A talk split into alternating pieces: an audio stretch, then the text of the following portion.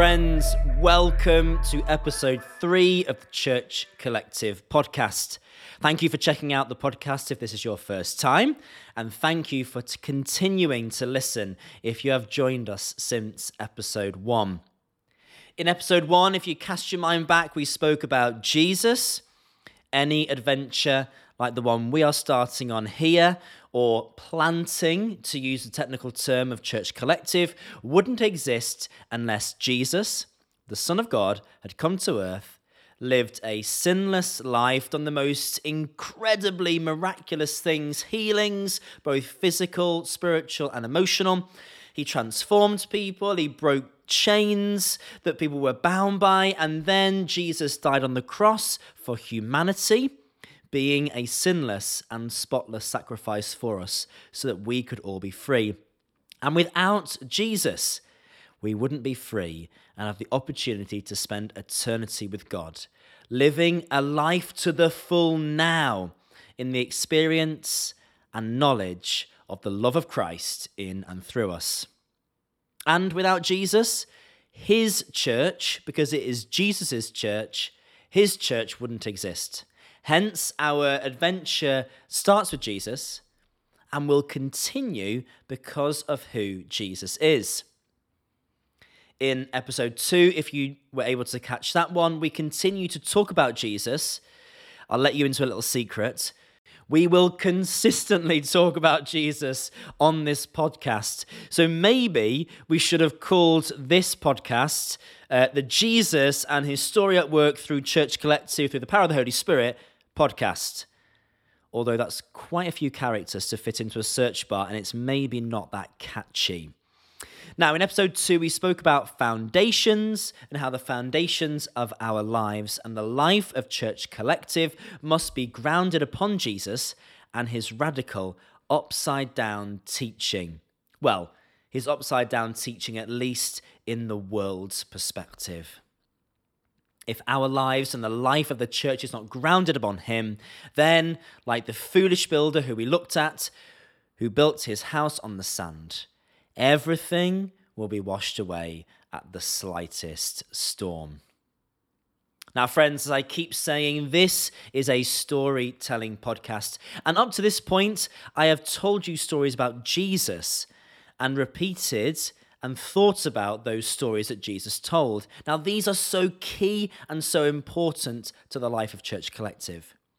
But I also want to start sharing with you the story of Jesus working, guiding, and leading through the power of the Holy Spirit, his church here in Warrington. I will continue to talk about Jesus whilst I also share with you the very practical story of the birth of Church Collective as the weeks unfold. But before we get to that, we need to get our minds around two biblical principles. Are you ready? Firstly, that God wants us to partner with Him. And secondly, that God is consistently at work here in His world and wants us to join in with him on his mission where he is already at work. Let me repeat those. Firstly, that God wants us to partner with him. And secondly, that God is consistently at work here in his world and wants us to join in with him on his mission where he is already at work. So grab your Bibles and turn to 1 Corinthians chapter 3.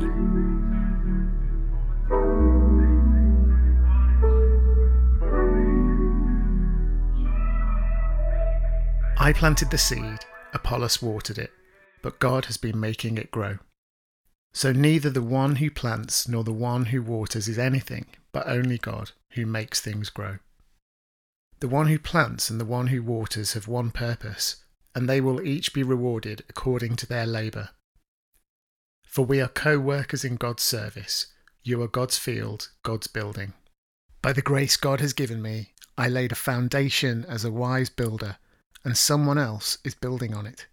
But each one should build with care, for no one can lay any foundation other than the one already laid, which is Jesus Christ. Thank you, Mark. That was 1 Corinthians chapter 3 from verse 6 through to verse 11 for your reference. Now, I just want to add some context to this passage of scripture before delving into what it says and the implications for us today. This is written by Paul, formerly known as Saul. And Saul used to persecute Christians and the church until he had a dramatic encounter with Christ. Christ transformed his life from being a persecutor of Christians or Jesus followers to being a believer and apprenticing under Jesus for himself, and then going on and being a church planter. Paul started so many churches. And what he did is, after he started churches, he handed them over to different people who took on their leadership, then moving on to the next church that Jesus, through the power of the Holy Spirit, called him to start. To both encourage challenge, teach, uh, settle arguments, and proclaim sound doctrine or sound teaching, Paul wrote many letters to the churches he had already planted or that he knew or hoped in his heart that he was going to go and start a church in that place. These letters form a significant part of the New Testament. Now, that was a really brief overview, but just take away the radical transformation from Saul's previous life of persecuting those who believe in Jesus, which we see in Acts 8, to his dramatic liberation that we see in Acts 9, to his name change to Paul, and then to be a church planter and author of much of the New Testament. This passage of Scripture is a really small part of a letter Paul wrote to a church which he had planted roughly 20 years after Jesus' death and resurrection. The church he planted was in Corinth, a really multicultural, multi religious centre. And the church in Corinth wasn't in the best place just before what Mark read for us, we see that the Corinthians have been bickering. Paul says that they are not acting like believers in Jesus, but those of no or other faiths. The argument is focused on their lack of maturity in Christ, shown through the claims people were making about who they were following.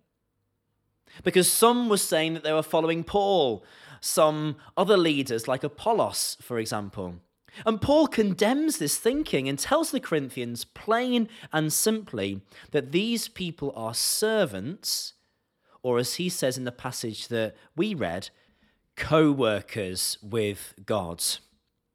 God is the one to be followed, Jesus is the one to apprentice under. And so we get to the section we read today, and we see Paul say that he was the one who planted the seed. And in this metaphor, he means planted the church, planted the message of Jesus into the hearts and minds of the people of Corinth. Apollos then watered the seeds that Paul had planted. We see in Acts 18, verse 27, that Apollos has helped many people become believers in Jesus. Paul and Apollos have played the part assigned to them by God in this cycle. But that it is always God working through the efforts of the planter and then the developer through the Holy Spirit that enables the growth in number and spiritual maturity. Paul, in this instance, planted, as he was called by God to Corinth. Apollos developed and discipled those people, which was the call upon his life. But through them both, it was God that caused the growth. Paul and Apollos had a single purpose, which was to be channeled for God to work through. So let's just go back to those two biblical principles. Biblical principle number one God wants to partner with us. Jesus wanted people in Corinth, as he does everywhere, my friends, to come to know him. Jesus was no longer walking on earth as he had done 20 years previous to this, so he partners with humans to go about his work. In this case, the Holy Spirit, the third person of the Trinity, God Himself prompts, leads, and then guides Paul to Corinth to proclaim the name of Jesus, telling people of his love for them, calling the people of Corinth to repentance and to a life of following Christ in all things. Paul is the one who starts this work of God. God partners with Paul in this. Paul raises Apollos up as an apprentice of Jesus. So Apollos is following Jesus. He is praying, studying scripture, and being obedient to Christ himself. And then God partners with Apollos in developing others and deepening other people's faith, the people that Paul had initially met. God calls Paul to start by putting the name of Jesus out into a town who hadn't heard of his love, grace, and mercy up to that point. God then partners with Apollos to develop those people in their faith and expectation of God. And this principle that God wants to partner with us is the same today. Now, let's be clear though, God could do all of this by himself. God didn't need to use Paul, he didn't have to use Apollos. But come on, how amazing, how gracious, and how loving of God that he used them anyway in the work of growing his kingdom in Corinth. Hear this today. This principle is the same right now. God wants to partner with us. He doesn't need us, but He uses us anyway. Come on. On to the second principle now. And let me repeat it God is consistently at work here in His world and wants us to join in with him on his mission where he is already working. Let's just backtrack and look again at verse 11 of 1 Corinthians chapter 3. It says this For no one can lay any foundation other than the one already laid, which is Jesus Christ. You can read this verse in many ways like many verses in Scripture. One overarching, all encompassing way is that the foundation of everything we are doing is upon Christ. Because it is in Christ and through Christ that the church is in existence. It is in and through Jesus that people can be saved. It is in and through Christ that creation will be redeemed. That is the overarching way of which you can read and interpret verse 11. But there is another way to read this verse in the knowledge that God goes before us. Jesus is always one step ahead of us, laying a foundation for the people he partners with in his work here on earth. The verse again, verse 11 For no one can lay any foundation other than the one already laid, which is Jesus Christ.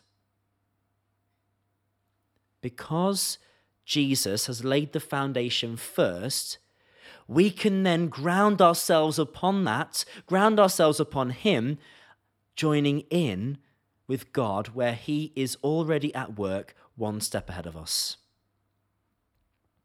So, those first two principles again. The first one is that God wants us to partner with Him. And secondly, that God is constantly at work here in His world and wants us to join in with Him on His mission where He is already working. I believe that God is at work in Warrington. That God is at work in the hearts and minds of people here in this town. Jesus has been laying a foundation, firstly, because of who he is and what he accomplished 2,000 years ago in his death and resurrection, but also in the present day. That a foundation is being laid for people to use to proclaim Jesus afresh in this generation. At the start of 2020, I was considering where God might be calling Hannah and I and the children to move to once I had completed my curacy. At the start of 2020, I was halfway through my curacy in Southport. So, most of the thoughts that I had about where God may be calling us as a family were turned into prayers turned into prayers that Hannah and I would be obedient to God's call whenever that came and wherever that was. That we would hear God really clearly in that call and that we would follow Him. We would partner with Him where He is already at work. I know it seems ages ago, but cast your mind back to March 2020 when that first lockdown came upon us. About a week into lockdown, I was approached about a job which I just didn't feel was right. I believe God was already at work in that place and through the people already there. But I didn't believe it was where God wanted to partner with me and the family. So I put it to one side and continue to pray that God would direct us as to where He wanted us to partner with Him. A few months into lockdown, a second opportunity came up to start something new, a new church in Warrington. And suddenly, my head and my heart were starting to sing. The brief was so open ended, and it came with some incredible opportunities to pioneer something new and an exciting way of being Jesus' church in Warrington. Now, I'll come back to this story another time and fill you in a little more.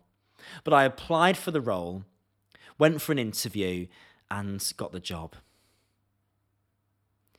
In all that, I believe that God has been working here in Warrington, preparing the way for Church Collective, the church that He wants to be here, with the people He wants to be here. Because in laying the foundations of Jesus in this town, and then partnering with people willing to step out and follow his call, Church Collective has been birthed. Just try to get your head around this for a moment. I mean, if you are listening to this, you are either part of Church Collective or have some connection with someone at Church Collective, or are interested in the church planting journey. Wherever you are, whether that is in Warrington, online, or somewhere else, God is calling you to partner with Him in a work He is already on and he has laid the foundations for you to spring off. The creator of the universe is so involved and so passionate about people coming to know of his love for them that he is already at work in his world. And for us, I know that he is already at work in Warrington. He is already at work in the place where you live, if that is not Warrington and is calling you to partner with him in proclaiming an upside down kingdom, a message of love, of grace, of mercy, of peace, and of comfort. Just pause for a moment because I want to ask you this. How does that make you feel?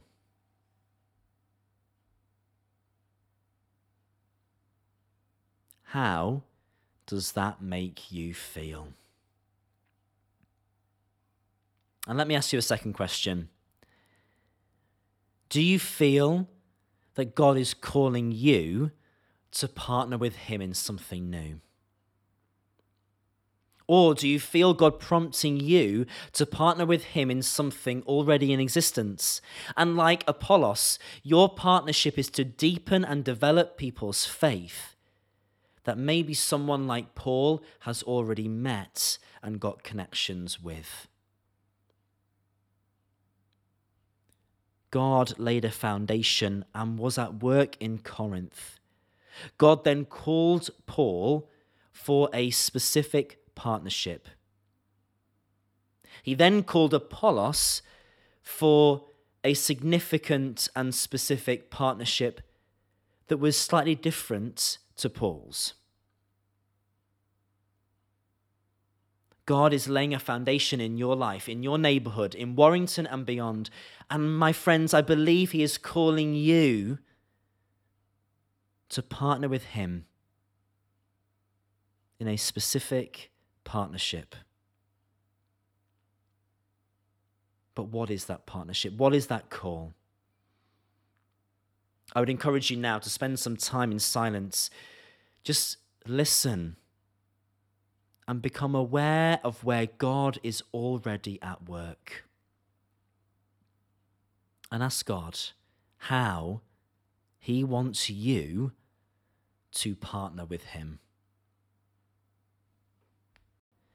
Our story will continue in a fortnight's time. And the story really will start. I'm holding off on some of the very practical elements of the story of Church Collective on purpose but it will start next time, I do promise. In these first three episodes, I wanted to lay the groundwork that Jesus is at the center of it all. He is where the foundations are laid, and we must root our lives upon Him. And then today, that there are two principles which we must know, otherwise, the story of Church Collective just won't make sense. Because Jesus is where everything starts, and because our lives are built on Him, God chooses in His grace to partner with us where He is already at work on a mission that He is pioneering. And it's because of this that church collective can exist and the story can start. I'm going to pray as we come to the end of today's episode. Father, we thank you for Jesus. We thank you, He is where it all begins. We thank you that it all continues with Him. And thank you that you choose to partner with us in your mission here on earth as we take a few moments to be quiet, would you speak to us about those questions that were posed to us before? Lord, speak to us about where you are calling us to partner with you, where you are already at work. Amen. We invite everyone to play their part as we worship creatively, love generously, and serve locally.